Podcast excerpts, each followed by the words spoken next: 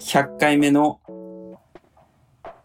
ザ・ウィークエンド・ブリュー、えー特別編ということで、ニュースレターを飛び出して、ポッドキャストっていうのを今回やってみようっていうことで、はじめましての高谷くんと、いよつものあつしと、としで、3名で今日は、えー いろいろ話していこうかなと思います。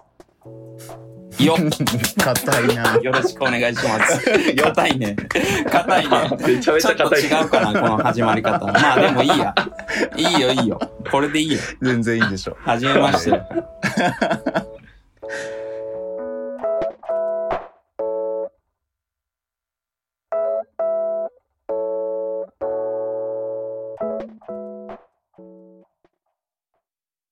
まあ、この100回目のニュースレターっていうことで、まあ、やっぱなんかちょっと特別なことやりたいねっていう。もうだから2年経つのかな ?2 年。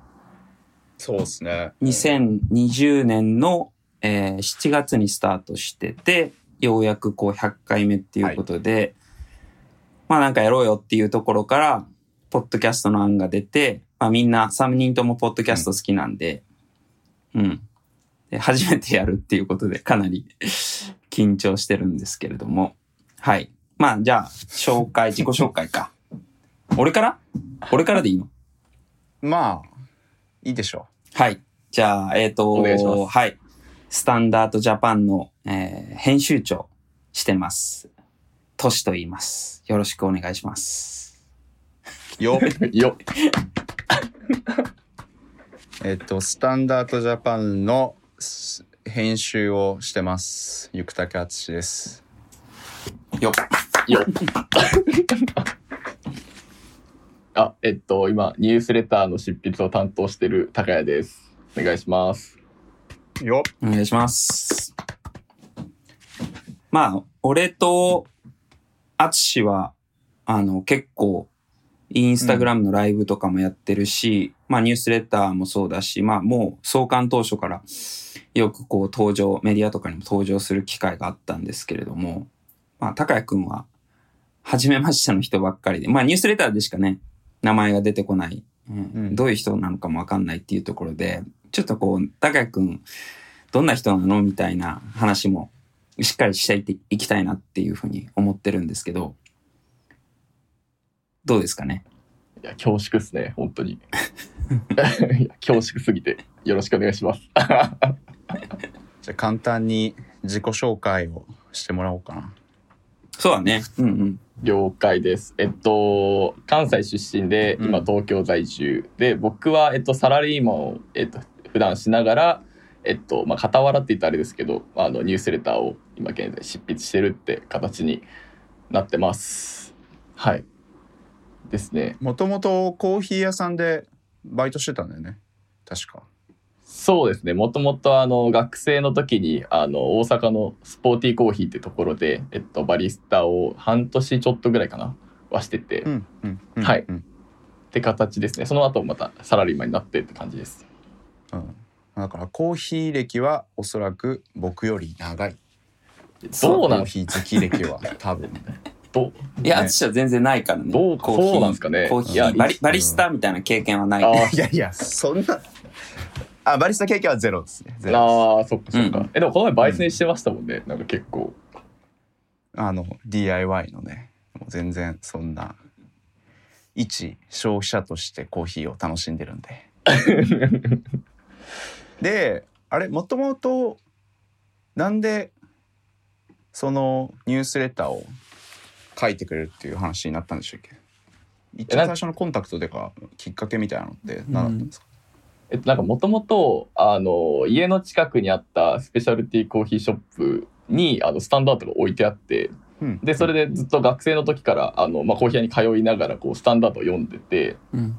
でこうなんか漠然とこうなんか Standart とかでなんかこういつか仕事できたらいいなみたいなのをこうなんかもう漠然と思ったりしてなんかコーヒーの勉強とかちょっとノート持って行ってなんか Standart 読みながらこうノートに写すみたいなとかあったりあのしつつでまあそのままでも社会人にこうなったんですね。うんででもなんかこうコーヒーになんか携われたらいいなってことをこうぼやっと思いながらこうちょっとサラリーマンしてってるとたまたまあの福岡に転勤の話になりでそしたらこう、なんかトシさんその他のメディアとかでトシさんが福岡に住んでるっていうのはもともとまあ知ってたってこともあったんでもうこれはもうなんかお告げやと思いながら あの福岡にきあの転勤決まった時にトシさんにこうメールをしてその時こう自分のレジュメとかもこう確か貼り付けて、こううん。なんかなんかできないですかねっていうこうメールを送ったらなんか奇跡的にこう返信が来てたまたま福岡でこう会うことになりと。うんでなんかその時こうどんな話したかな？なんかこう普通に初めましてでこう話しながらこう、まあその時はこう普通に特に何もなく、うん。あの話してたんですけどその3ヶ月後ぐらいに急にこうちょっとこのニュースレターちょっと人手が足りないんだけどみたいな話でこうニュースレターの話が急にポーンってやってきてそのままジョインして今2年弱みたいな感じですかね。そうだね。だからお店トシさんお店始め始める前の話？もう全然前だよね。もう2020年。だからコロナになって、えー、4ヶ月ぐらい。なんかまあに、正式にココロナになった日みたいなのはちょっとないけど、でもなんかこう、2020年の、うんそれこそこう2月とかぐらいからこう、ね、なんかこう動き始めてて、で、あの、スタンダードも、こう、コロナ禍始まって緊急事態とか出て、そういうのでキャンペーンとかやって、で、その中でこうニュースレターのアイデアっていうのが、まあ生まれて、えーそうね。そうそうそう。うんで、4月にスタートしたっていう背景があって、で、多分、それとオーバーラップするぐらいのタイミングで、高谷くんからそのメールをもらったっていうのを覚えてて、あのーまあ、このポッドキャストをやるっていう前に、あの、にメールどんなんだったかなと思ってちょっと見てみたよね。送られてきてた。メール。はいちょっと日日にちまでちょっとごめん、覚えてないんやけど、うん。でもその、レジュメとか、あのーうん。あと、プロフィール写真も ついてたのか、確か。そう僕もでそれすげえ覚えてる。なんかちゃんとちゃんとしたプロフィール写真を送ってきてんなこの人って思ったいや、そうそうそう。なんかね、あのおおしゃれな写真。なやつですよねそうそう おしゃれな写真をね、送ってきてて。いやいやいや。で、でも、うんその、CB とかは、CB とかは、すごい、あの、カバーレターとかもちゃんとついてて、ああ知ってましたねめちゃめちゃ本気合入ってんなっていう感じだったんだよね。で、今までやっぱりそういうふうにこう、あの、連絡してきてくれてた子っていうのは、いたし、うん。あの、こうメールでやり取りした方とかってもありがたいことにいたんですけど、なんかちゃんとそういうふうにこう、しっかり自分の思いだったりとか、あの、まあ、経歴だったりとか、どういう人なのかとか、うんえーどういうことをしたいのかみたいなまでうん踏み込んで、あの、連絡してきてくれてた子っていうのはいなくて、で、あの、まあ、その時にこう、アツシに、あ、なんかすごいいい子が、なんか連絡してきてくれてるみたいなので、シェアした記憶はあるんだけど、あのーそうそうそう。だからそれが多分きっかけで、で、返信して、あのーそう、初め多分ね、インターンをさせてくださいみたいな連絡うんはいだったんじゃないかな、確か。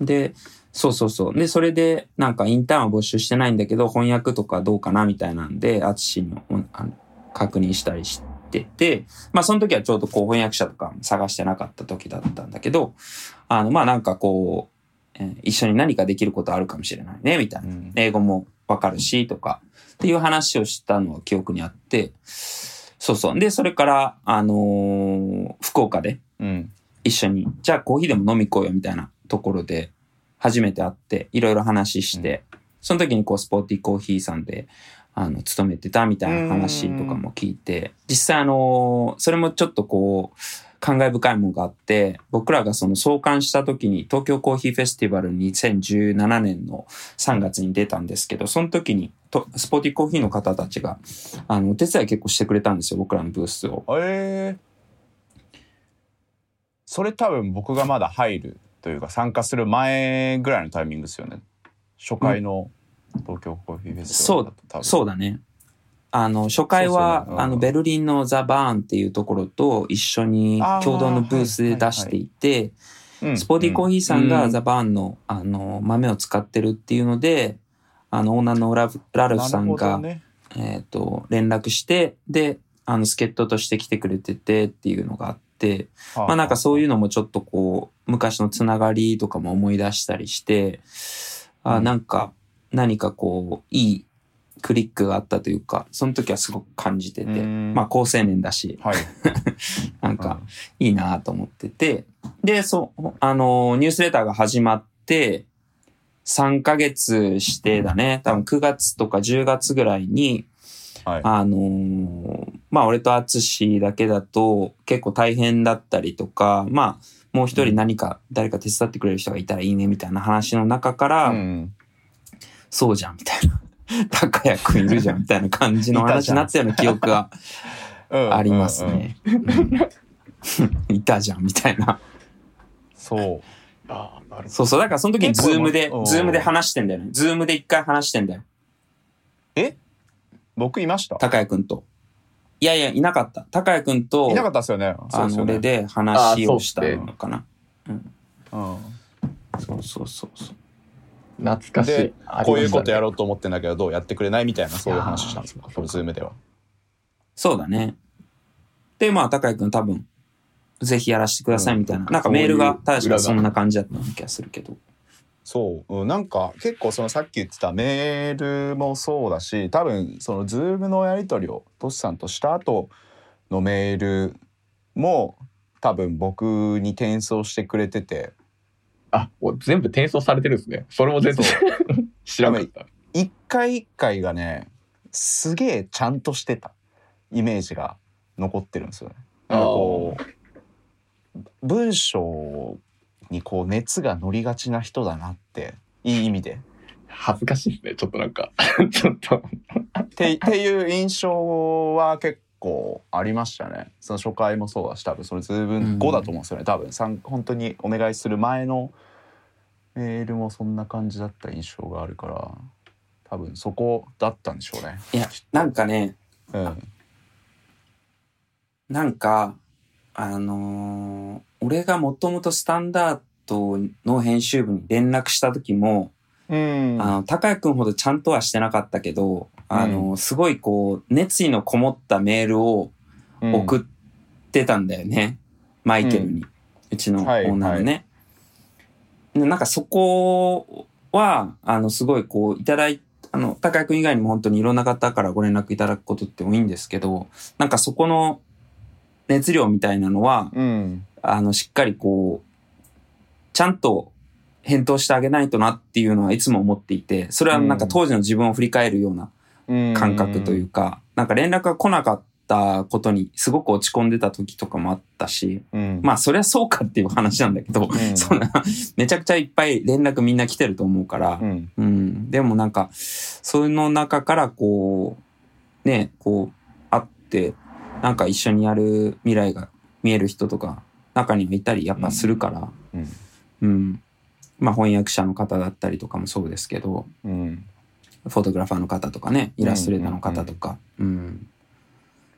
なんかそういうのはやっぱ一瞬一瞬大事にしたいなっていうのはうんいつも思いますね。高谷君はじゃあまあいざやりますってなって別にもともとそういうこう例えば個人でニュースレター書くとかなんかブログを書くとかそういうことは特に継続的にやってたってわけでもなかったんですよね。もう全然なかったし、うんなんならあのニュースレターみたいな話は、そのうん確かトシさんと僕会った時に初めてこうニュースレターの話を多分聞いたんですね。はいはい。であのデンスディスカバリーとか、うんそのあたりのこうメディアの話とかをそこで初めて聞いてそこから結構こう調べていったぐらいなんで、はいはいもう全然なんかそうですね書いてたの日記ぐらいですかね。あもう日記すごい続いてるの？今でも。あいやもう今はもう 全然そのリソースはニュースレターに取られてる感じ。ニュースレターに行きましたかね。あ、日記って普通の日記？あもう完全パーソナルな日記です本当に。ああ、へえ。じゃあもう本当にファーストトライというかニュースレターを書くということがまあ言ったら人に発表する文章とか人の目に触れる文章を書くというのはほぼ初体験だったんですよいやもうめちゃめちゃそうですね。ほんまに初体験やったしすいません、うん。めっちゃ関西弁出ちゃってるんですけど。全然大丈夫。です。あの、まあほんまになんかすごい、そうですね、初体験やったし、いや、あの、は、一発目のニュースレターが確か出た瞬間とかも、僕、うん。多分もう、あの、7時45分構えて待ってましたもんね。こう。い やでも。確かに初回はそうだったかもしれない。最初23通ぐらいは。そもそもちゃんと届いてんの、みたいな、いや、そうだった心配もあって、うん。うん、起きてた気がするな。いやーしかもあの、そうですね、その時その、ちょうど、ゆくたけさんを僕、知ってたけど、まあ知らなかったし、うん。なんていうんですかね、あその、初めてこう、初めましてが Google Docs 上というか、あそっか話もまだしてなかったっすよね。始めた時って。テキストベースのコミュニケーションだけでしたもんね。多分なんか Google Docs で初めましてみたいな感じであの、ゆくたけさんのあの Google のアイコン、うん。失礼なやつ。失礼なやつだな。いやいやいや二人、二人が会ったのは、い、いつ？最終的に二人が会ったのっていつだっけ、僕が日本帰ってきてから今年入ってからですよ。だからだから多分一1年年半弱ぐらいでももう一生あれですね。僕、ゆくたきさん、前も言いましたけど、あの、うん。ゆくたきさん、あの、僕の中で概念上の人というか、あの、存在しないって言われてても、別にあの、おかしくないというか、うん。そうでなんかその うん。あの帰ってきたからあの今度お茶でも行きましょうみたいな連絡は高谷君としててでたまたま高谷君が住んでるところの近くのコーヒー屋さんに僕が行くタイミングがあったんでそういえばあの今週末ここ行くんでよかったらご飯でもみたいな感じで連絡したんですよね。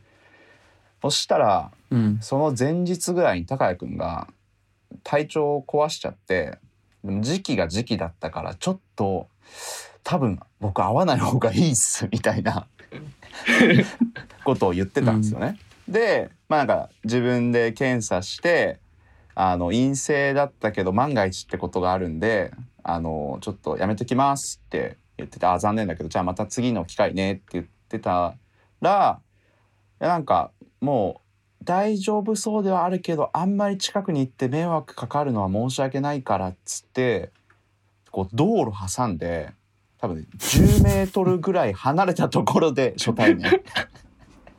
あ、そういうこと？あそうヤッホーみたいな。で本当に立ち話一応見にね行きましたね。その時にあ あれ初対面ですよねオフラインでは。いや、あれ初めてでしたね。あれ、なかなか衝撃的な、あ、あどうも、みたいな。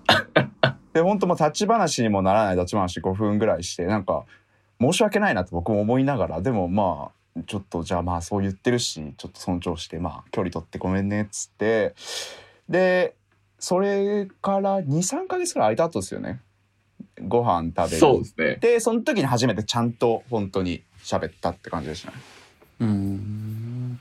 いや、だからそれが本当は今年の春とかそんぐらいですねだからまあ、それまで、 Zoom とかでのやりとりが。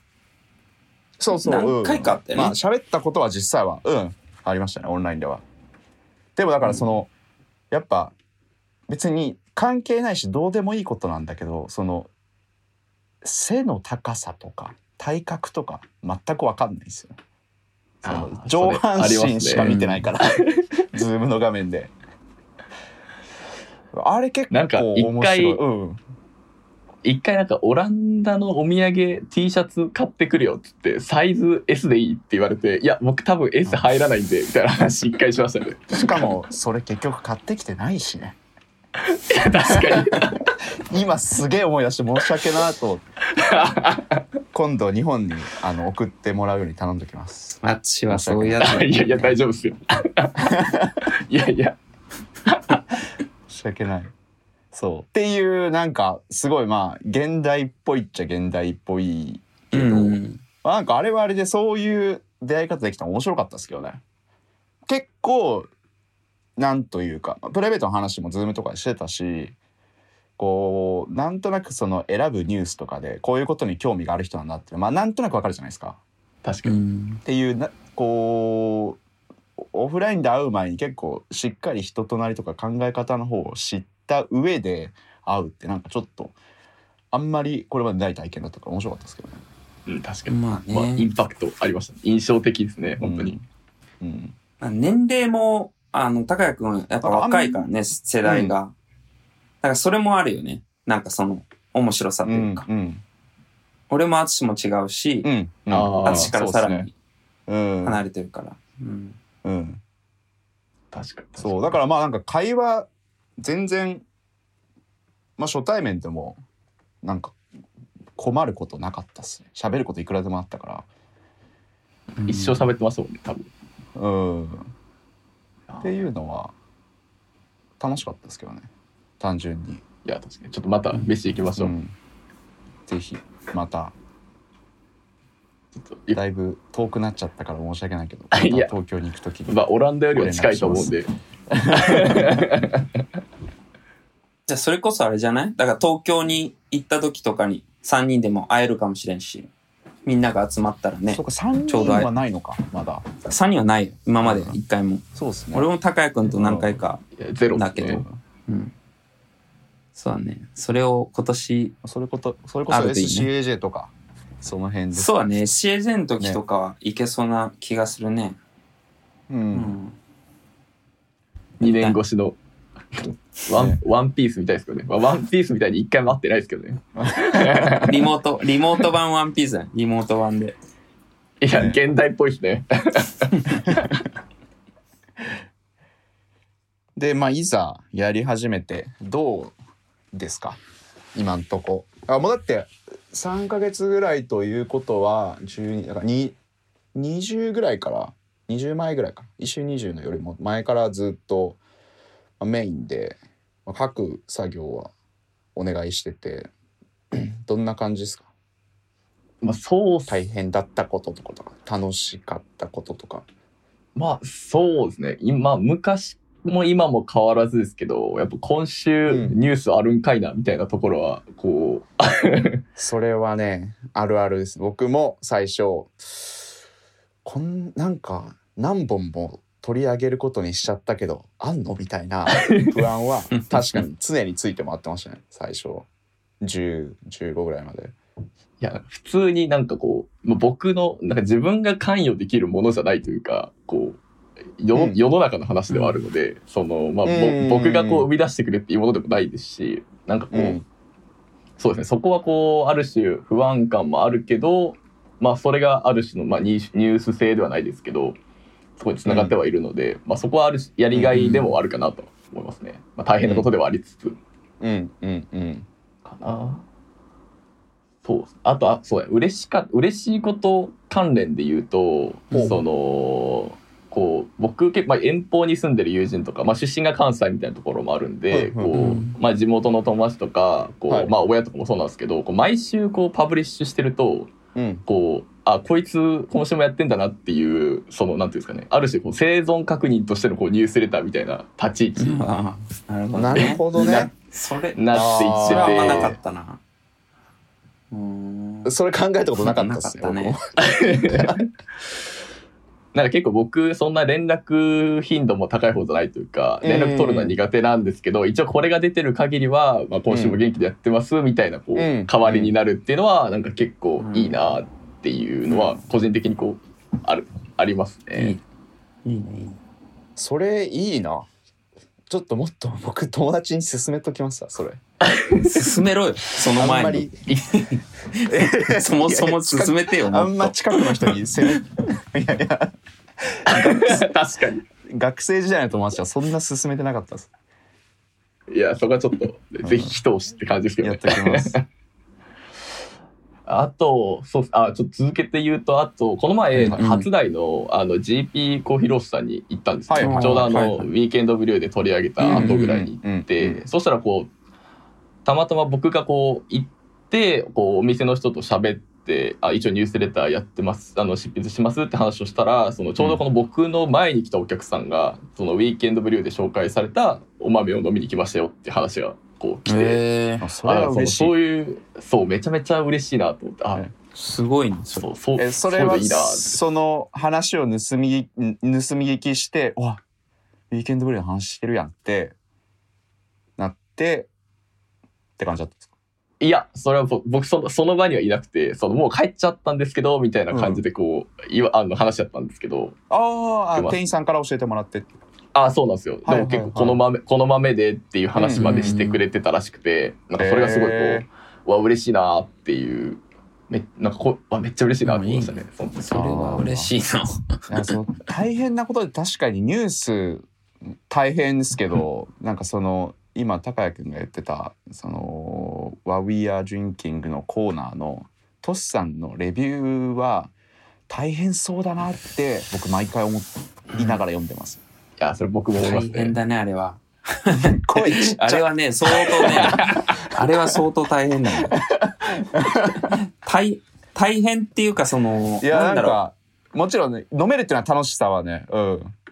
あ飲める。飲めるって楽しさ。そうそうそう。飲めるって楽しさはうん。あのーあるんだけどやっぱりそのなんだろうなこううん。毎回言葉をなんか同じこと言わないようにしようとか、なんかやっぱこう変に気にしちゃう部分とかもあるし、ですよね。うん。あとはその、うんうん。まあできるだけ気をつけてることというか、なんか一つ決めてることがあって、ほあの、いい、いいところを、あの見ていくっていう、なんかすごくこう、あの、いいところしか見ないっていうようにしてて、はあはあそれはその、僕は、あの、プロのうんカカッパーでもないし、うん。そのコーヒー、まあバリバリスタ、今はね、もうお店を自分で運営し始めてやってるんですけど、なんかその、なんだろう、こう、自分なんかがみたいな のもあって、自分なんかがこう、ひょ評価するっていう立場じゃないし、うん。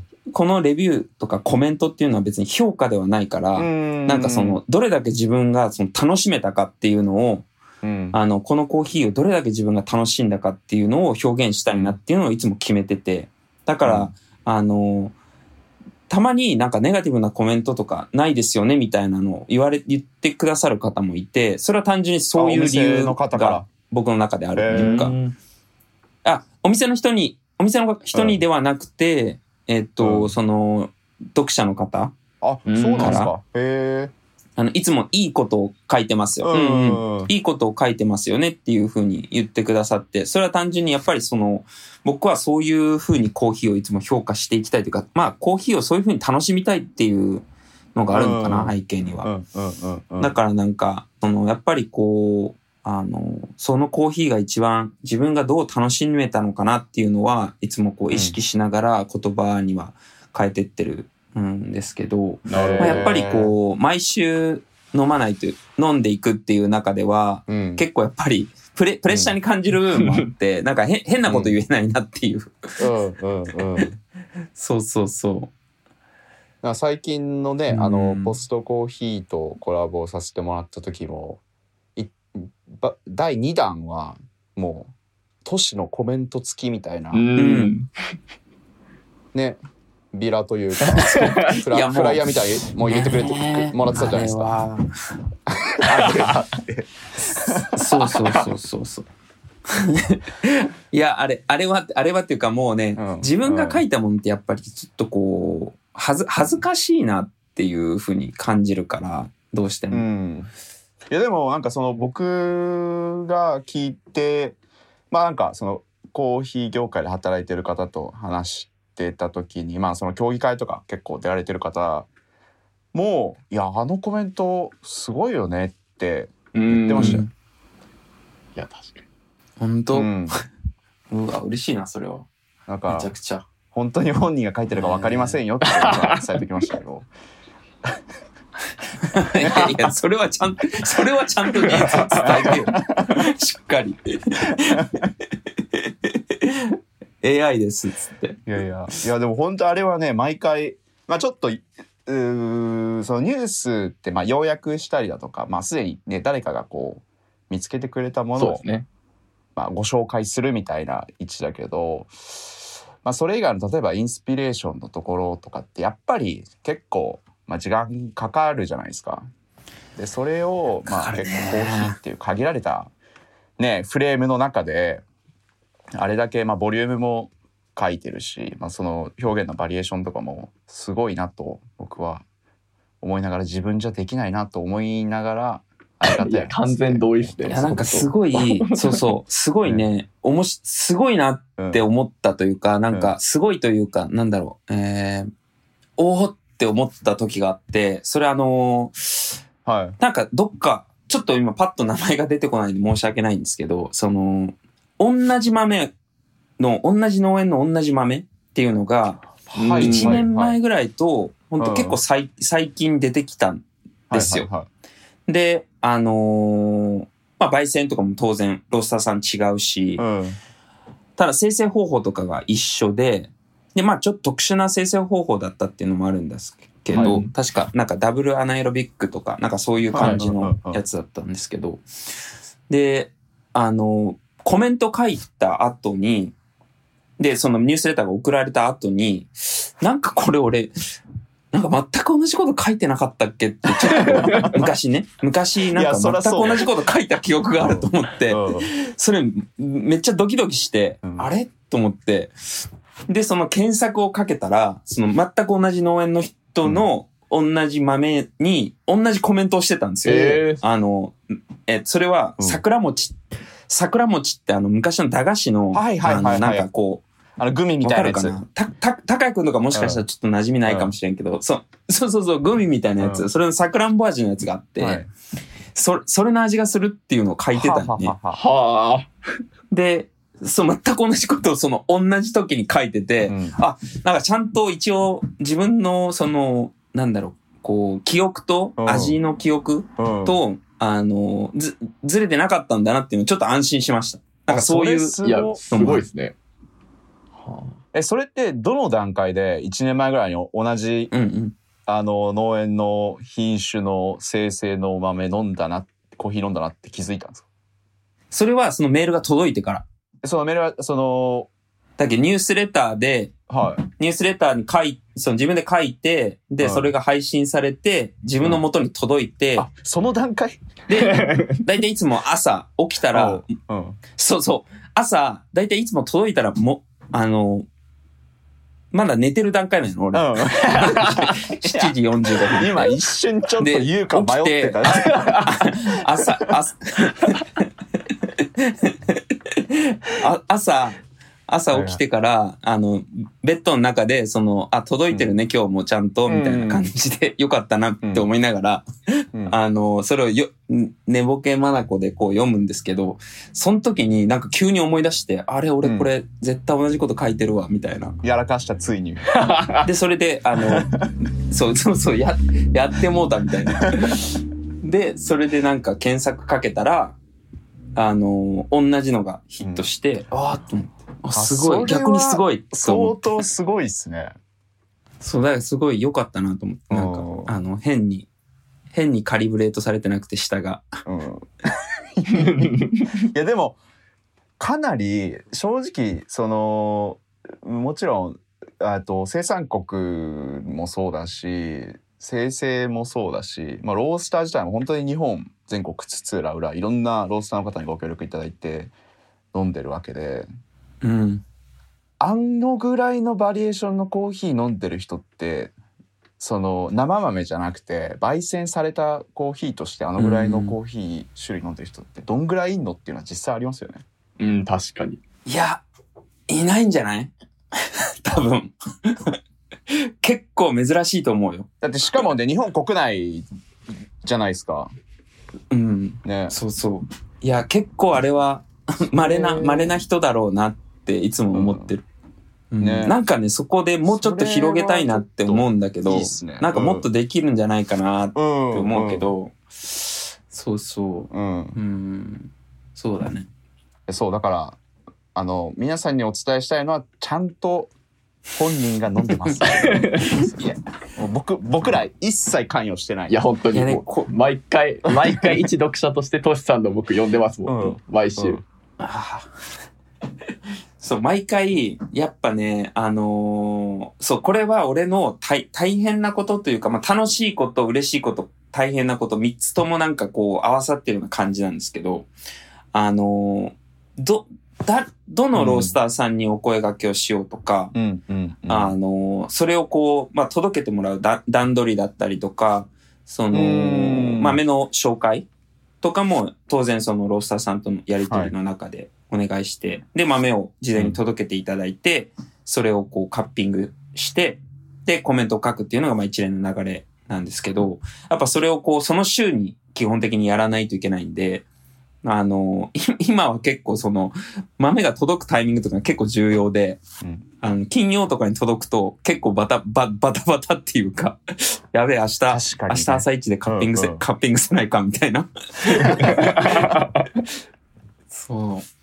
それはね、結構ね、あの、プレップレッシャーだなって思う時もあるけど。いやあれはねでも本当に2年間続けてるのはすごいありがとうございます。うんうんありがとうございます。すごいあれは逆に、アツシは、アツシはどうなん？その、なんか、ニュースレターの制作。僕どうかな？えーっと嬉しいことだとあのーまあ SNS とか見てると、シェアしてくれてる方がちらほらいるんですよね。でその時にもちろんコーヒー関連の仕事をされてる方がシェアしてくれるのも嬉しいんですけど、そうじゃないい人まあコーヒー好きだけど違う仕事をしてるとかっていう人にからの反応があると嬉しいね、それ。一層嬉しいですね。てかまあそのニュース自体って正直、まあ、結構まあ、うんコーヒー、うんうコーヒーしてるじゃないコーヒーフォーカスじゃないですか。そういうで、まあ、そこそこ分量もあるし、そのなんというかハードルを超えて読んでくれてる人がいるっていうのはまあ素直に嬉しいなと思いますね。うん、確かに。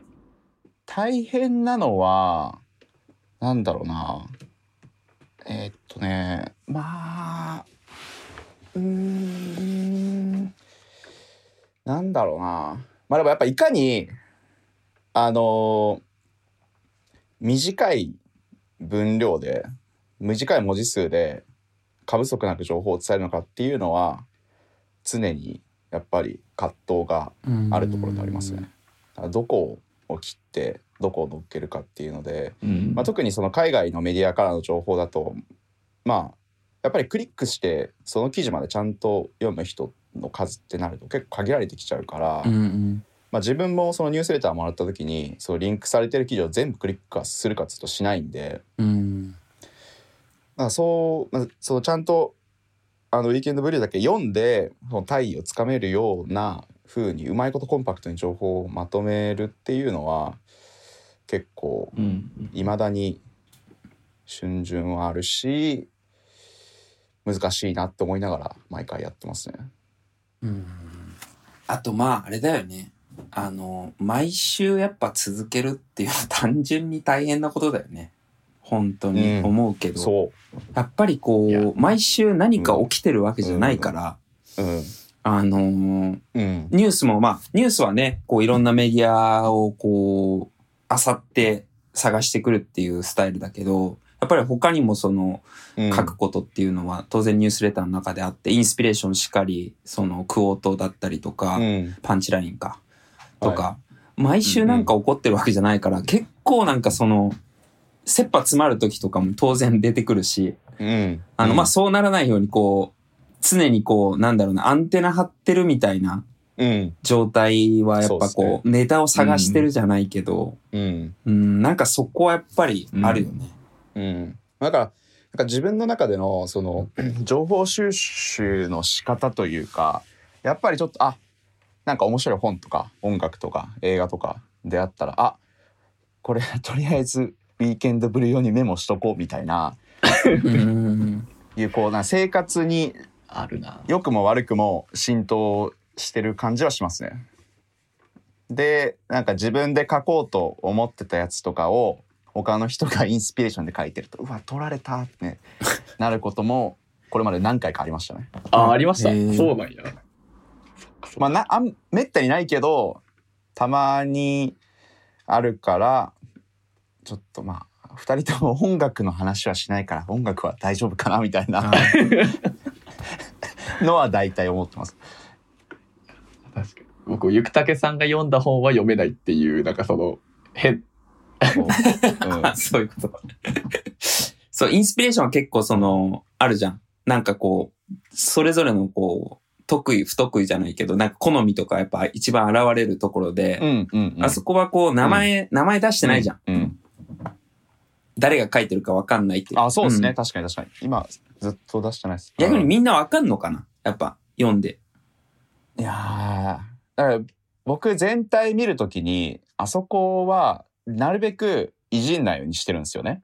うーん。その文末とか、その人柄が出そうな文章のスタイルみたいなとこはななるべくいじんないようにしてるから、多分、なんか、これが誰っていうのは分かんなくても、うーん。わうん読んでたら分かりそうな気はなんとなくしますけどね。ちょっと今度、あの、クイズやってみてもいいかもしれないです。いいっすねこれ誰やと思うって今週のウィーケンドブルーのインスピレーションは誰でしょう？いや、なんかでも誰も答えなかったらすげえそれはそれで寂しいな。いやーそうですね。誰も興味ないんだなってなっちゃうよね。それ一番悲しいですねちょっとかなその新しいセクションで、あの、編集後期を追加したじゃないですか。まだ、あんまりそんな回数重ねてないけど。あれは、高谷くんどうですか？そうですね。今まで、まあ、編集後期ってこう何かニュースを取ってくるわけじゃないっていうのがまあ当たり前なんですけうど 超当たり前なんですけどうん。だから今までこう僕はそのニュースを集めるっていうこうある種う受け身みたいなところからこう、うん。始まってたものがこう急にじゃあここ書いてくださいっていうのは結構まあ大きいなとは,、は個人的に思いますね。なんでうん。こうあれ何か意外とあれ何かこかな。うん。うん。系のことはうん。1週間の中でも意外と長い間うん。頭の中によぎってる感じはしますね。もうトシさんがいつも冒頭書いてるからすげえうなずいや、いてます。もうね、ウェルカムって感じ。もう、あの、毎日や、毎週あれをやっぱ考えるって、本当にね、大変だよ。だからなんか、あ、それ追加しちゃったかって俺思ったけど、なんかまあ二人がやりたいならいいいいかなとか思いながら。でもまあ本当高谷くんが言ってたみたいにまあちょっとあそこはなんつうんだろうな、まあ、別に人柄を出そうっていうよりはなんかそういううーんともうちょいこう人間っぽい言葉というかんこうなんだろうなツールとしての言葉じゃなくてもうちょっとなんかこう情感が乗ってるような言葉を載せるパートにしたいなと思ってたからまさにそんな感じの捉え方をしてくれててよかったです。いやあのあの淳さんのあの独立心のあの回やったじゃないですか。スタンダードのチームメンバーの。あはい。はいはいれはいはい。めちゃめちゃ良かったですね。うんうん。なんかあれはね最後までこれはかっこつけすぎたかなって迷ってました。まあ、格好はつけてたよね。いやー僕もねあれちょうどあのーチームギャザリングであのースロバキアにいた時だったからちょっとなんかこう変にハイなあ久しぶりの旅行みたいなタイミングだったしっていうのもあって受け取ってからはもうそのなんかあちょっとやりすぎちゃったかなみたいなのが前日あったんであれはもう開けずにアーカイブしました。ちょっと、オープンレート、オープンレートに貢献してよ、そこーは。確かに もうもう未読の状態でアーカイブしました。いや、でもね、すごい良かった。すごい良かったなって思った、俺。なんかか、ああ、いい、いいこと書くあな。さすがやなって思いながらよ読んだよ本。当ですか？よかった。うん。でも、あれでやっぱでも、ハードル上がったでしょ、高谷くん。ちょっと。いやそうっすよ。本当に。だよね。マジで。あんあんなこと書かれへんわと思いながら こうちょっと。でも僕この前とかだってもう本当書くことなくてどうしようかなって思ってあの二度寝して起きた話とか。それは。いやね、あのね、次の週、確かに次の週の高谷くんが、なんか同じ口調みたいな、なんか文体がね、すごい、あつしが書いたやつにね寄ってたよ。いやーちょっと携帯携帯から状態に変わってたんですよね そうそう。じゃあだって次の週いやあのめっちゃ影響されてるやんあと思って。いやいや、だってあれって、あれってあの、結構始まって、あの、何、何回ぐらいですかね、4、5回ぐらいのタイミングで、あの、淳さんめちゃめちゃかっこいいホームラン、ホームラン打っちゃったから、いやもう俺、このホームラン出したの後に僕何打っちゃいいかわからんから、確実にまあ、それ影響受けるでしょ、あれは。ちょっと。えそうなんかであちょっとあれはねわ悪いことしちゃったなって思ってなんかあのー次からまたちょっとこう戻してまあでもまたいやいやあんなあんな回が出てくるかもしれないですね突いや然ねいやーちょっと、ホームラン打たれたらビビりますね、僕は。ちょっと。いや、でも本当なんかその、やっぱこう、こう、アイデアがすごい湧いてくる時と、湧いてこない時とか、本当何も起きなかった、うん。なぎの一週間とか、もうなんか本当に、書くことなくて、もう土曜の夜にテンパるみたいなことが結構何度か今までもあったから、なんかあの、に 二度寝の話してた時はもうテンパってるな、これって思ったもん。忙しいんだろうなみたいな。そうそうそう。でも、なんかそれも含めじゃん。それも含めての、やっぱ毎週のニュースレターだから、うん。なんかそこはあんまりこう、なんか、いいのかなあれで、あれはあれでって思う。うん。なんか、だそれでこう、ニュースレターを読んでる人が、クスクスってなれば、うん。もうなんかそれだけで達成してるっていうか、あーうん。うん。そうで、なんか忙しい時は結構他のニュースレターとかも、高谷くんとかね、あつしも、すごいいっぱいいろんなの読んでると思うけど、なんかこう、今週本当に何もなかったから書きませんとか、なんかその平気でやっぱその、ううん。なんかそこがやっぱこう、あつしがさっき言ってたこうパーソナルな部分っていうか、うん。なんかそういうことなのかなっていう、俺たちもやっぱに人間だし、普段の生活をしてる人たちなんで、うん。なんかそれはこう自分の感情だったりとか、うん。時間とか、なんかそこに左右されてもいいのかなっていうのは結構最近よく思うかな。うんうんいや本当そうでなんかそのメディア例えばだからニュース社とかほなんか報道関係の企業とかだったらまあめったにないですけどやっぱり一人でやってるやつとか、まあ、少人数のチームでやってるニュースレターだとあるんですよね。今週のこのコーナーお休みですみたいなやつとかうんうんもう本当に冒頭で今週はちょっと忙しかったからあの最初のイントロの文章短くなりますとかって言っちゃってるのがあってなんかそれはそれで本当にトシさんに言ったみたいになんかまあそのうーんこう関係性が僕とその書いてる人の間でできてるような感じもうん。なくはないから全然あれはあれでまあ続かなければそれが全然いいのかなと思いますけどね。うん。まだプレッシャーかけられてるよ。うん、いやいやいやいやもう二度寝は、二度寝のことは書けないですね。いやいや、いやでも全然、全然あり。全然あり、本当に。いや、ホームラン出したの余裕ですね。ちょっと僕いやいや、もちょっとそこまで。でも本当に恥ずかしいから、その話はもうやめましょう。そうやね。まあでもなんかさ、そう、さっき、うんさっきあつしが言ってたように、こう、他にいろんなこう、ニュースレターとかがやっぱあるじゃん。うん。で、最近結構やっぱこう、いろんなの増えてきてると思うけど、みんなは普通にどんなニュースレターを読んでる？なんか、インスピレーションだったりとか、なんか普段。どっちからいきますか？高谷君からお願いしましょうかね。あ、僕ですか？そうっすね。僕、国内とかだったら、まあ、あの、やっぱ、たびたび取り上げてるけど、やっぱロブスターとかはやっぱ常読んでるし、うんシリアルトーク、国庁舎、あとストレイナーとかも読んでて、あとはいはい個人的に結構いいなと思ったのが、あの、ウィークナルっていう、なんか京都の大学、多分大学院だと思うんですけど、に通ってる人たちが出してるニュースレターがあって、やっぱこう学生がこう出すっていう意味でのこうプラットフォームになってるニュースレターっていうのは結構すごくうん。なんかいいなっていうのを個人的に思ってて結構読んでますね。ねあ、それ知らなかった。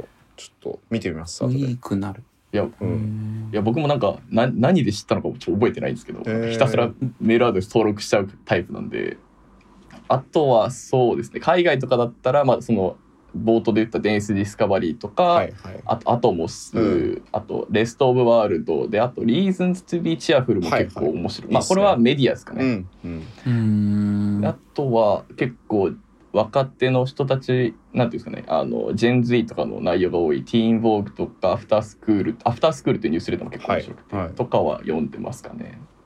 それ全部、全部読んでるんですいやまあその開くことを頑張るみたいなところはあります。いやそういやそうっすよね。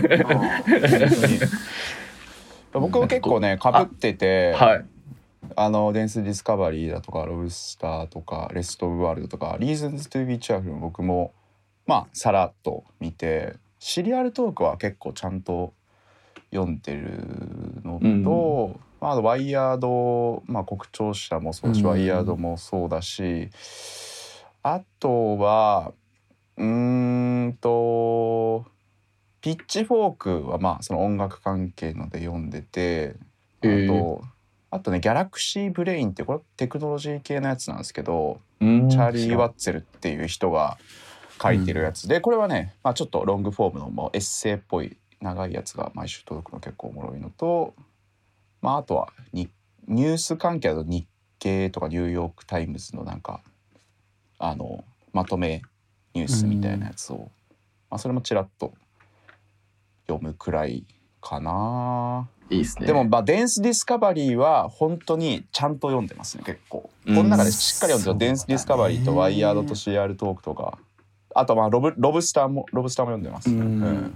ディ Dense Discovery やっぱすごく影響も受けてるしね。うん、うん。そもそも、このニュースレターを始めるっていうところから、うん。あのー彼らもやっぱりこう雑誌、インディペンデント雑誌を作っていて、なおかつこのニュースレターっていう、なんかサブブランドみたいになるのかな？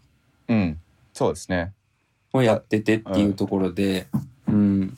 まあやっぱりこう、勉強になるよね。先輩、先輩というか、なんかそんな感じだよね。でもあれこそデンス・ディスカバリーのあのオフスクリーンって一応テクノロジー系の企業で働いてる人とかこうスタートアップの人がメインで出てくるけど、うんうん、別にテクノロジー業界で働いてなくても面白いから、まあまさにそこはちょっとなんというかなんか参考にしたいところというか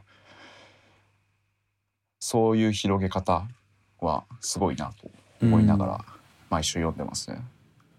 そうだね。俺はどうかな。なんか結構もう二人が読んでるコーヒー系はやっぱり大体こうさらうようにはしてるけど、うん。あとは ね、ボスバリスタとかで、あは出てきてたけど、あの、ジェンチェンの、ジェンチェンさんはいの、まあマーケティング系のやつは読ん結構参考にしてるし、まあ冒頭で書くことも結構多いかな。はい彼女のうんあの、思考とか、なんかこうやってることとかすごく業界、コーヒー業界にとってやっぱり特別な存在だしうん、唯一無二だなっていつも思いながら読んでたりするけど。僕もトシさんに教えてもらってから読み始めましたね。うんジェンジェンのやつは。うん。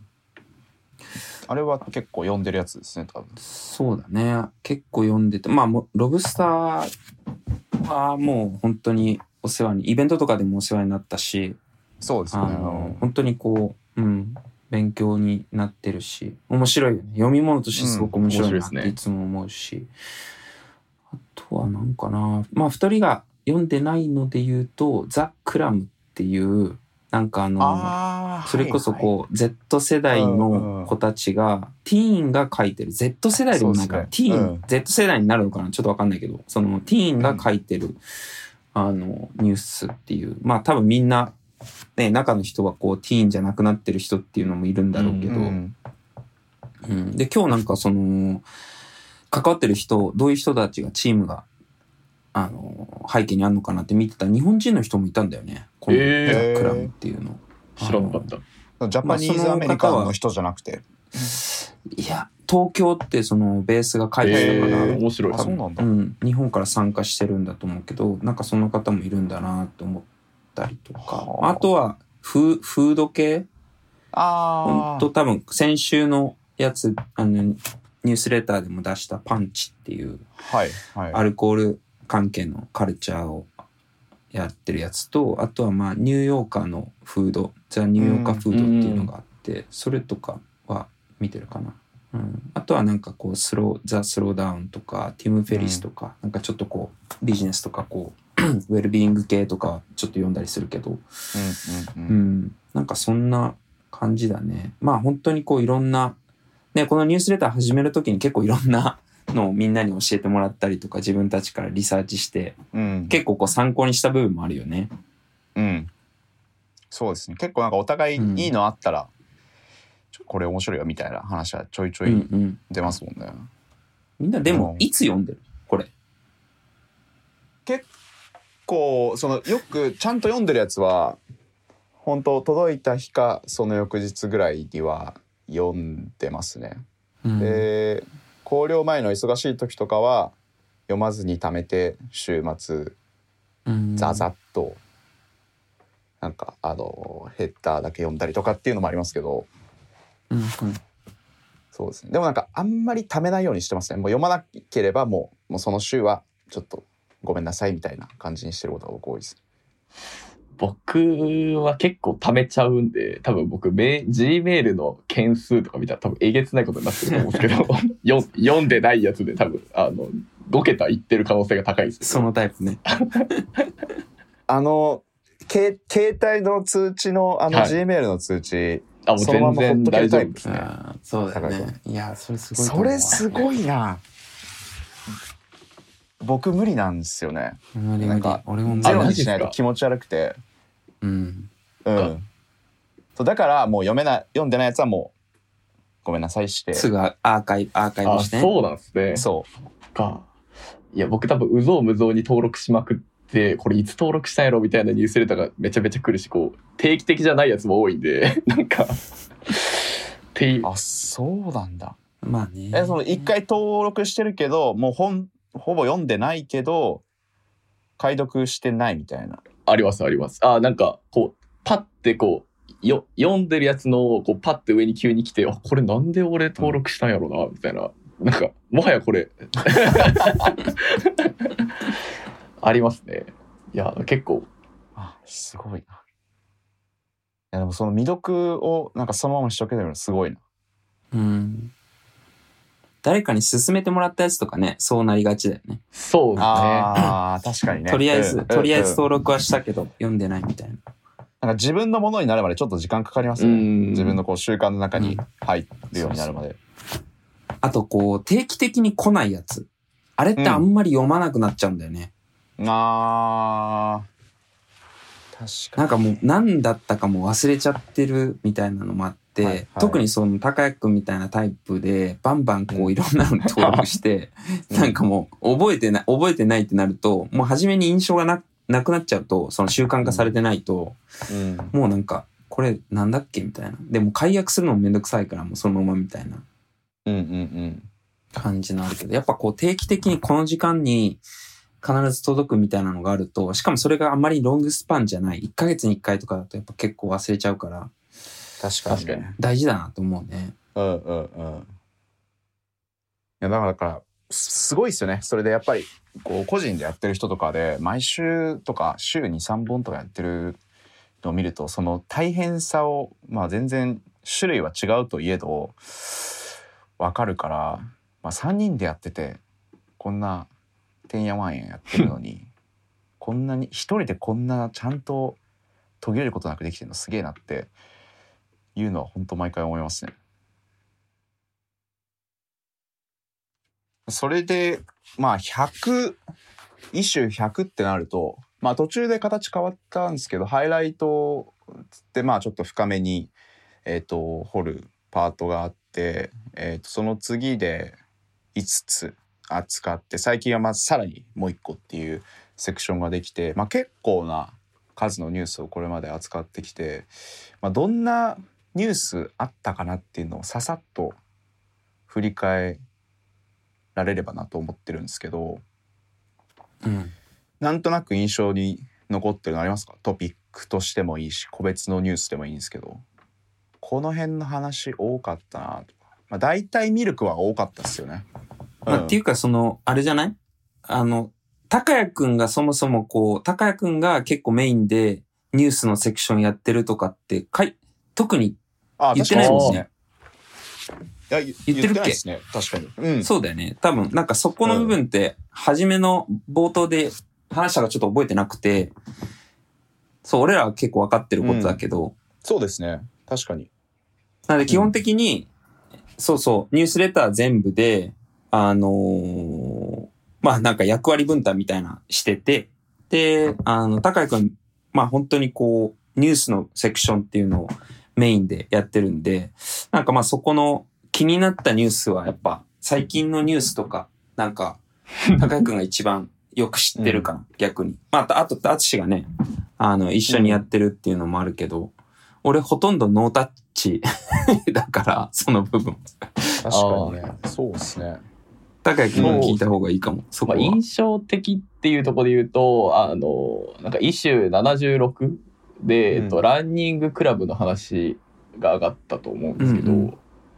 なんかあれとか、あと81かな、で、あの、分割睡眠の話とかが、こう、あって、あーありましたね。で、なんかこのあたりって結構こう、構コロナ以降のこう生活習慣の変化みたいなところやっぱ大きく関わってるのとそのランニングクラブのところでこう印象的だったのは、こうあの今まで飲み会してたのをなんか朝につもうなんかもうちょっと活動的な朝にみんなで集まってハングオーバーはせずにうん。そのままこうあなんかランニングみんなで、うん。あの個人スポーツやったらランニングをソーシャルスポーツとしてみんなで走ってカフェでみんなでこうご飯を食べるみたいな、そういう時間の方がいいんじゃないみたいなこう意向というか、うんうんうんなんかそういうこうなんていうんですかねこうコミュニティごとで結構この時間の使い方がこう変わっていくのかなみたいなそのまあもちろんそのよ夜で過ごすコミュニティもあると思うし、うん。でもその中でこうみんなで過ごせばこう女性の方がある種こうなんていうんですかねあのこう夜道を一人で歩くのは難しいけどみんなでこうランニングをすればそこに安全性が生まれるとか,、うん。なんかそういった形でこうコミュニティとしてのこう情勢もあるし、じゃあそこでコミュニティが動けば多分そこには食事が伴ってくるだろうっていうここのこう連動性で、うん。じゃあここでこうどうコーヒーとかカフェがの時間帯とか変わっていくのかなとかはなんとなくこう記事をこう読みながら思いましたね。分割睡眠とかも含めて特に。うん。うん。確かにランニングクラブね良かったっすよね。あれは面白かったしなんか参加したいなって思いました普通に自分が。楽しそうだなと思ったし。あれ良かったですね。あとは、ちょっと続けて言っちゃうと、えっと、なんかこう、この前95かな？で、あの、ヨット輸送の話とかがあったと思うんですけど、ああーありましたね。れも結構こう、面白いなと思って、その前に結構この、あと CSA、うん。あの、コミュニティサポーティッドアグリカルチャーっていう、こう、うんうんうんうん。あの確かポーランド発かな？アメリカの。で、うん。こう最初にこうお金を払ってそれでこう生産量に沿って、うん。そのいいいい生産量の時はいっぱい手に入るしあの野菜がいっぱい手に入って、で少なかったらもうそれは少なくなるってこう一緒にこう、農業を支えていく支えていくというかこうみん、うん。一体感というかというところをコーヒーに取り入れた事例とかもやったし、あとこれなんか39かな、でえっと再利用可能な配達ボックスでこれなんていうあーあれねなんていうんですかボックスでいいんですかね読み方。ちょっとこれボックスでいいんだと思うけどうん。でなんかこれも結構そのなんていうんですかねい結構生産者とのこう顔の見える関係っていうところは結構こう今までもその文脈としてはもちろんそのサードウェブの中でも結構強く言われてる中で、結構このその運ばれ方みたいなっていうところの消費者の、消費者側のこうアクティビズムだったりこうサプライチェーン全体への意識感っていうのは結構そこ見えてくるななんかすごくニュースとしてもうん。印象的だなっていうところはありましたね。うんうんうんうん。でこのボックスってそはい。あどうぞ。あどうぞどうぞ。あいやなんかボックスって確かタイムのタイム誌あ。あのあるじゃないですか。タイムっていうメディアの、あれの2021年の確かイノベーションなんだったかな？イノベーションアワードだったかなんかに確か受賞されてたとかで結構こう、うん。注目度高そうな感じがしてて、へー。あれ届いて、えっと畳んでなんか回収場所みたいなのがあるんでしたっけ？送るんでしたっけ？確か送るんじゃなかったかなと送っうはい。で折りたたんで送って、うん。それがまた他のところで使われるんで、確かにね、面白かったです。ね、うん、なんかそれ系だと、まあ、い何回も出てきたあのリユーザブルカップ系の話題で、うん。その複数の店舗がねうん。あシアトルでしたっけ確か。なんか街全体としてそのスタジアムでも返せるしカフェでも返せるし、駅でも返せるしみたいな、い、ろんなところに回収ポイントがあってとかっていうのも、まあ、なんか根本のアイデアは近いなっていうそのただ1店舗だけでやるとどうしても数に限りもあるしその運動としての広がりがないよねっていう意味ではこういうなもうちょっと広い面で捉えた環境対策というか、まあ、ゴミを減らすっていう風な活動としてはうん。面白いなと思ったし、そのリユーザブルカップの件で言うとただやりましたじゃなくて他のとこ地域でやるんであれば、えっとこのここに資料まとめてるから見てねみたいな感じうん。でちゃんと情報共有までされてるのはうんすごい印象に残ってますね。俺は結構あのー今出てきた CSA の、まあ、その地域支援型農業みたいなのが結はいはい構はい。興味。そもそもなんかね、うんうんうんうん前インスインスピレーションとかでも本をシェアしたことがあったような気がするんだけど、なんか結構興味あって、別に何かしてるってわけじゃないんだけど、なんかこの対応、この、なんだろう、こうシステムをこう導入しようってしてる、ジュニア、ジュニアーズコーヒーロースターかな。なんか、あのーこの取り組みを始めた人たちっていうのは、なんか、あのーコストプロダクションっていうなんかコミックブックとかも作って展開してた人たちで、いつもね、ずっとね、フォロー、はいはいフォローしてたんだよ。で、うんなんかやっぱこうコーヒー業界で、あの、スタンダードでも、うん結構初めの方だよね。多分一種、うん、一種。出ましたよね記事5とか6とか。かなり前の方ですねそのぐらいだと思うけど、あの、記事書いてもらってたりしてて、うん。書いてもらったか、あの、メンションされたか、なんかそんなんだったと思うけど、まあとにかくなんかその頃からずっとその、うん、あのイラストも漫画テイストでしたし。ね、あのーそれこそアッシュリー、ボスバリスタのアッシュリーとか、あの、まあなんか業界をこう、今引っ張っ、引っ張っていくとか、うん。なんかこう変えようとしてる人たちみたいなので、あの、メンションされてたような気がするけど、なんかこの取り組みっていうのはすごくやっぱ、日本のロースターさんとかともやっぱ話してたりとか、あの、ロースターの、こう、なんていうのかな、うん。えっと、えーエクスポとかあった時にやっぱ話されてる内容とか、そのまま反映されてる。要するにこう、うん。リスクをこう分散しようよっていう話じゃん。あの、今、買い手側うん。がうん買わないって言ったらもうそれで終わるけど。共有しようよっていう、うん。うん。そうそうそうそう。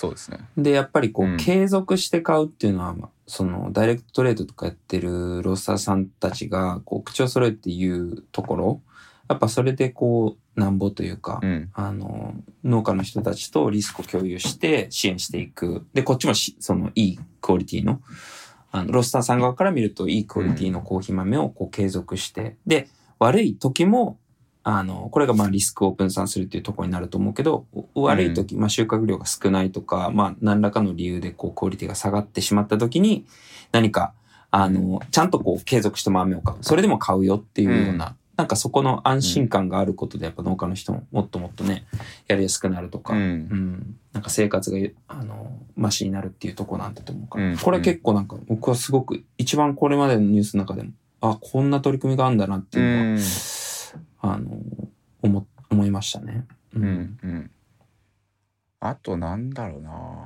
あと、うん、めちゃめちゃコーヒーファッションのコラボ多くねっていうのありましたよね。多いですね。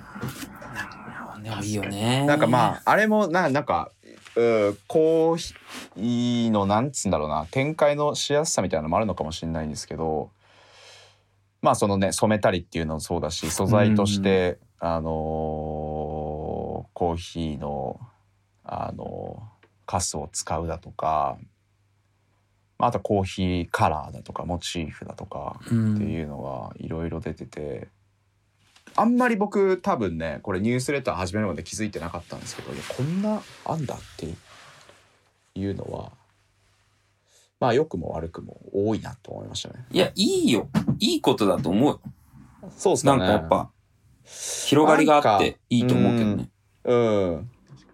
あとなんか僕ピックする中で結構そのアップサイクルしてスニーカーにするっていうなんかそのパスニーカーで結構アップサイクル系の話とかも何個かあったんですけど、いやこれなんか客観的に見てそれめっちゃすげえなって思うというかこれうんよく、うんよくこれをスニーカーにできるなっていうのはなんか普通にこうんうんう思う、思いながらこうなんかこうもちろん汎用的になっていってるのかもしれないんですけどそこはやっぱ、うん。まあシンプルにリスペクトというかすごいなっていうのはなんかありますね。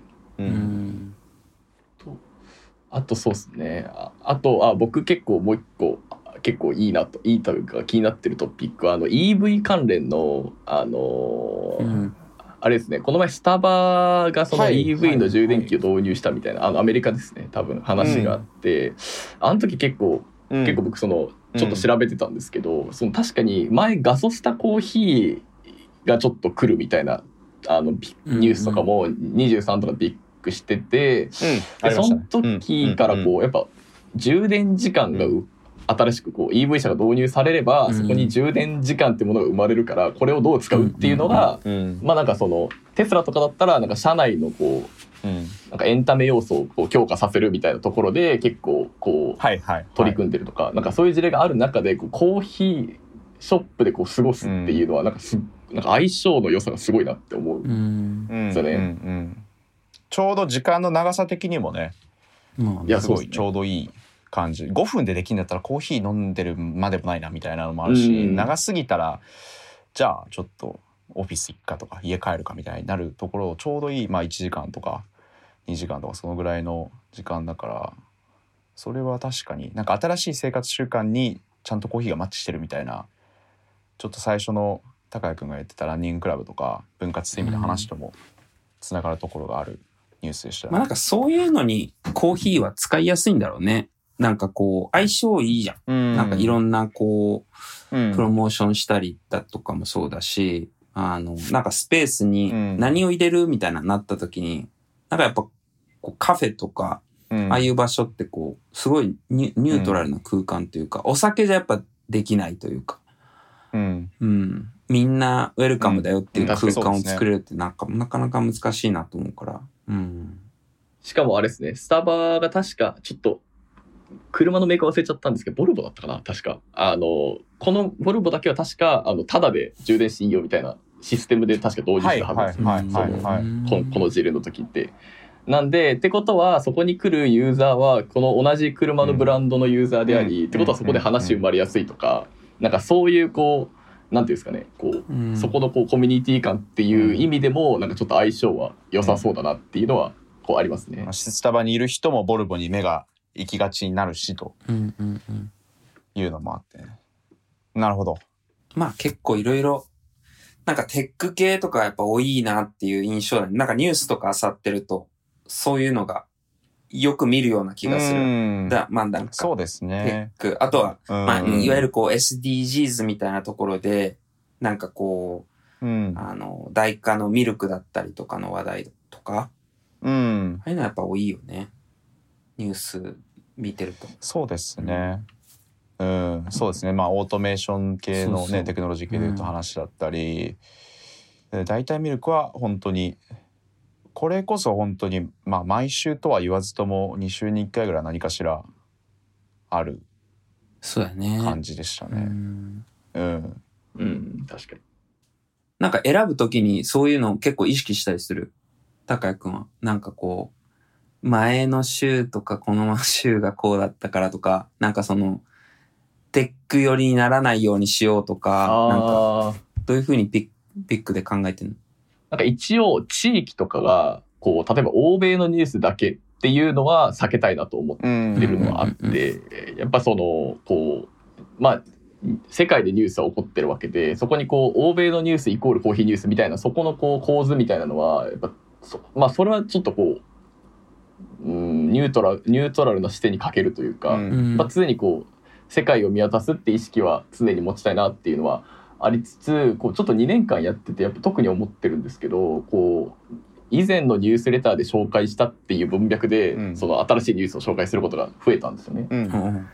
でなんかそれは個人的に結構こういい流れかなと思っててというのもこう本質的なニュースって結構そんなこう単発的じゃなくてこう、うんより継続性の方が強いとは思うので。うん。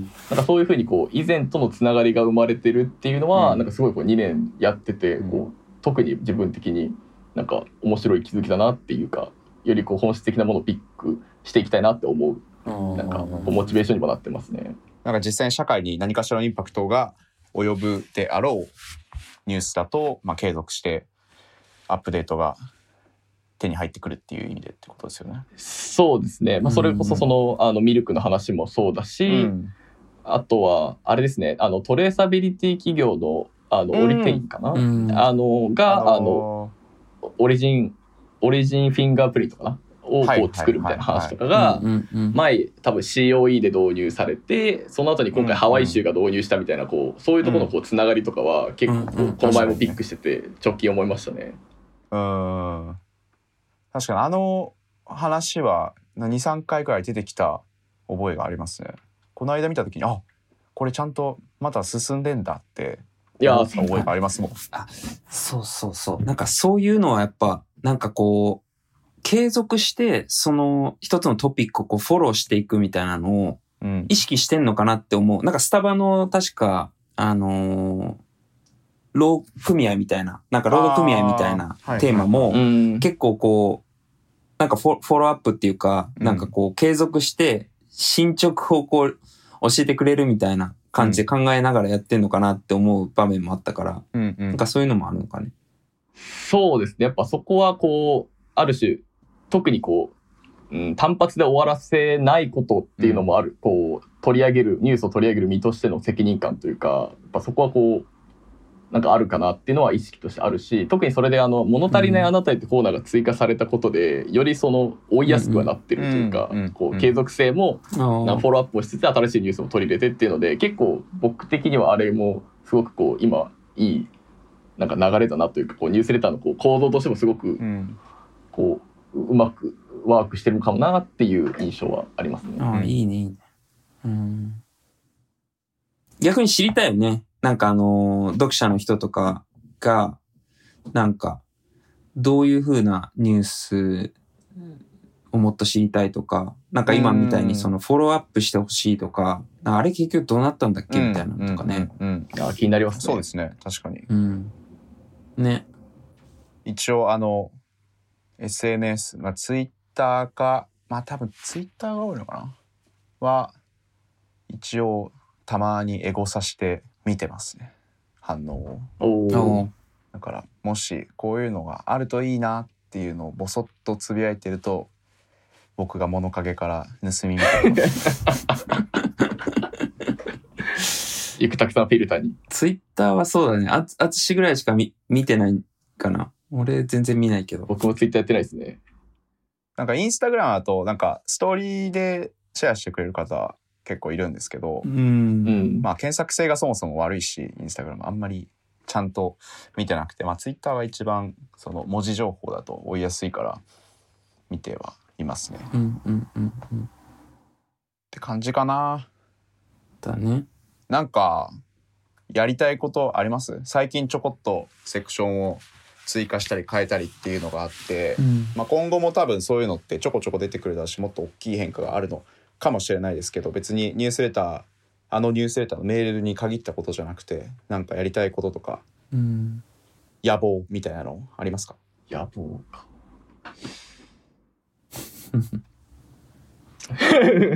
じゃあ僕が言うと 僕から始めるとあのーもうちょっとあ例えばハイライトで扱う記事とかあの冒頭のところですね世界の気になるコーヒーニュースの扱うものってあのボリュームでも伝えきれないなどうかなって時あるじゃないですか。うん。ありますね。高谷君はよくわかると思うんですけどだからそこのなんかまあこれ、まあ、こういうニュースがありますよっていうのなんでそのニュースになってんのっていうその背景とかそれがどう展開しうるのみたいなのを、まあ、多分それを全部書くと長すぎて多分ねちょっといっぱいいっぱいってなっちゃうと思うんで読んでる人が。だからそういうのをあのオフトピックの「バイツ」っていうポッドキャストを聞いたことあるかな、あ。ありますね。みたいなかあれは確か週3とか読んで10分弱ぐらいでその気になるニュースを2つとか3つぐらいに上げて、そこの背景を説明してこれってどういうことなの？みたいな話をしてて、まあ、そのぐらいの軽くできるポッドキャストがあるともうちょっとなんつうんだなもう少し深い情報をお届けできる感じはするんですけどうん。まあニュースレターで結構 どんぐらいひどんぐらい頻繁にできるよって話はまた置いといて、ね。ただまあやれるやりたいこととしてはあってもいいのかなっていう気はしますね。ただでも、あのーうんこのポッドキャストがリリースされる頃にはまだオープンになってんのかな？ちょっとよくわかんないけど、まあ今、その、ね、新しいスタンダードの取り組みみたいなのを活動をはい。活動じゃないな。プロジェクトを進めてて、このニュースレター、まあ、これも多分、ポッドキャストが配信されるところに言っても大丈夫だと思うんですけど、うん。まあ、その、ニュースレターをシェアす、えっ、と、ニュースレターをシェアじゃないな。ニュースレターに関して、こう、みんながこう、ディスカッションできるような場所はいはいはい。みたいなのが、うんまあ、その、オンライン上で、おそらく今後できていく。まあ、うん。ニュースレターだけじゃなくて、うん。あのー記事だったりとか、まあそういう場所をこう作っていきたいなっていう風な思いがあって、今こう動いてるところで、もしかしたらこう前後するかもしれないんですけど、なんかそういうところでもっとも展開できるようになるかもね。この、ああ、そうですね。そのうんバイバイツみたいなそのポッドキャストっていう風になるとまたちょっと違ううんやり方になると思うけど、まあテキストベースでうんどういうふうに考えてんのかとか、そういうのを、こう、みんなで話し合う場所。だからさっき言ってたような、こう、こういうニュースをもっと読みたいとか、そういう部分も、ゆくゆくはこう、もうちょっと、読者の人から吸い上げたりとか、まあそこからこううん発展してトピックが広がっていくっていうことも、うん。今後は、まあ野望、抱負うんなんかやりたいことにも関わってくるとこだと思うんですけど、うんうんうん。うん。なんかもうちょっとニュースの深掘りだったりとか、そもそもそのニュースをどういうふうにこう、僕らが考えてるのかとか、うん。あの、読者の人が考えてるのかみたいな、いいっすねシェアする場所みたいなのがね、あると、そうですね。うん。もうちょい面白くなりそうですよね。うんそうですね。そんなものが確かにうん今年のうんうんそろそろ出るという話だから。そうなんで、それを今やってるみたいなところもあるけど、そう。だからちょっとポッドキャストをやってる時間はちょっとごめんなさいっていう感じなんですけど。でも、本当ね、あれはね、いいし、なんかやっぱりニュースレターやってて、例えば英語圏で言うとスプラッチがあったりだとか、うんデイリーコーヒーグラインドがあったりだとか、あの、あと、ローストマガジンのやつがあったりだとかっていうので、結構なんつうんだろうな、その、うんある種ジャーナリスティックなコーヒー業界に関するメディアみたいなのっていうのが複数あるじゃないですか。そうですね。うんうんうん。で、じゃあ、日本語のでそういう情報ってどこまであるのってなるとなかなかあんまりないなっていうふうに少なくとも僕の観測範囲だと見えてるから、まあ、そういう意味でもなんかこのまあテキストはテキストであるとしてポッドキャストでそういうふうな情報を伝えるものがあるとそれなりにこうなんつうんだろう意義はあるのかなってうんなんとなくぼんやり考えてましたね。そうだね。高谷君は、そうですね。僕が多分その、ある種ニュースレターっていうウェブ媒体に関わってるっていうのが前提にあるかもしれないんですけど、うん。そのやっぱ今回ポストコーヒーの企画的なこうリアルの連動の動きっていうのは結構個人的うん。にすごくこう新鮮だったっていうのはあって、やっぱりこうまあもちろんそのニュースレターっていう媒体で届けながらどうそのリアルと連動して何かこうまあそれこそディスカッションってところにも通ずるとは思うんですけど、うん。それがどうつながっていくのかなっていうのはすごくこうまあそれをつなげていけたらいいなっていうのは結構まあ野望野望って言ったらあれですけどなんかそうですねやってみたいなと思うとこですね。まああと個人的な野望で言うとこれをまあ継続してニュースレターを続けていくっていうのもまあ一個野望かもしれないですね。うん大事ですね。いや、それもう正直そこに尽きるような気がするな。なんか俺もうん本当になんかその雑誌もそうだけど、もちろん、うんあの、続けていくっていうことがやっぱり大事で。うん、結構ずっと言ってますもんね、トシさん。いや、もう本当そう、もう本当にそこ。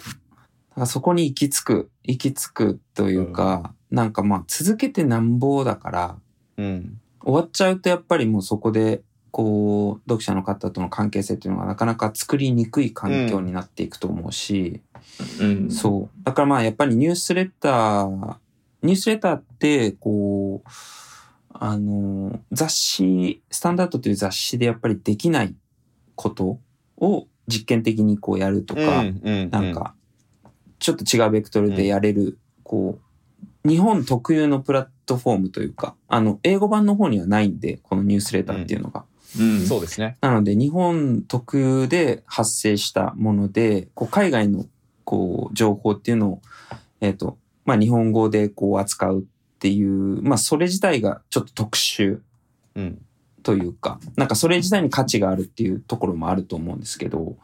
まあ、僕らのその雑誌っていうところから見ていくと、やっぱりどうしても、あのーなんていうのかな、こう、雑誌があるからやっぱニュースレターっていうのをこう続けていけるっていう部分もうんそうですね。うんあって、まあ僕らが本当にニュースレターを、まあちょっとこれはうち、うち的な感じの話になるのかもしれないですけど、そのニュースレターをやってる理由っていうのはやっぱりこう、最終的には雑誌を読んでもらいたいっていううん。ところにも行き着くわけで。で、ニュースレター、えっ、と、雑誌をこう購読してくれてる人がいるから、あの、こうやってニュースレターで海外のニュースとか、いろんな、まあ、えー日本全国のバリスタさんをフィーチャーさせてもらったりとか、うん。あの、コーヒーを飲ませてもらったりとか、俺が。とか、なんかそういう部分があるから、やっぱこう継続するために何をやればいいのかとか、その雑誌を読んでくれてる人、あとはこう、まだ雑誌読んだことないけど、ニュースレターを入り口にしてやってくる人たちがう、んどれだけこう、あ、じゃあ雑誌も手に取ってもらえるのかなとかっていうところをこう考えていけるのか。なんかそこはやっぱり常に考えてるし、うんあの、なんかこう、雑誌とニュースレターと、まあ、読者の皆さんとこう行き来するような、まあ、リアルの場も含めて、うん。なんかそこはもっともっとこうつ続けていきながら、なんかいろいろ、いろいろやりたいよね。うんそうですね。本当に。実験、実験したい。うんいろんなことを。うんうん。うん。もう、閉まっちゃいました。そ閉まっちゃいましたよ。う、うん、いそれで。や、閉め、閉まっちゃった閉まっちゃいました。いや、もうちょい話したいこと。そうか、閉まっ、いや、なんか野望はいっぱいある。まあね、そうですね。野望は？それは形にしつつ徐々に感じてもらってということで、いうん。そうっすね。や本当いくらでも話せそうだけど今日はそうだね。この辺でおいとしますかね。この辺で。この辺、この辺で、はい。なんかでもいいね。こういうのもいいね。なんか。100 150回ぐらいでもう一回やります？いやもうまあ、そう。そんぐらいでもいいかもね。そのぐらいの、そのぐらいのノリでいいかも。その、い、いつやるっていうのはあんまり決めない方がいいかもね、これは。まあでもまたやりたいですね。楽しみやりたい、ややりたい。やりたいですね。うん。季節が何週か回った頃ぐらいにやりましょう。ね。そうね。高井くん、大丈夫？なんか話した、話、話しきれてないことない？僕っすかいや、僕はもう、なんかこんえ、たな話せて高井くんだって初登場、初登場だから、もうほぼ、ほぼ初登場だから。いやもうなんか恐縮すぎて、いや、これ本当になんかその僕が喋ってるの恐縮すぎるなっていうのをこう終始今日この、この時間ずっと思ってたんで、大丈夫ですかね？僕こんな喋ってて。なかなか大丈夫？大大丈夫ですよ、そりゃ。もちろんメインではい。作ってくれてる人だから。いやいやいやいや。それじゃあこれからもよろしくお願いします。ますはい。いやこちらこそよろしくお願いします。終わりましょう。終わりましょう。はい。じゃあまたメールボックスでお会いしましょう。お会いしましょう。お会いしましょう。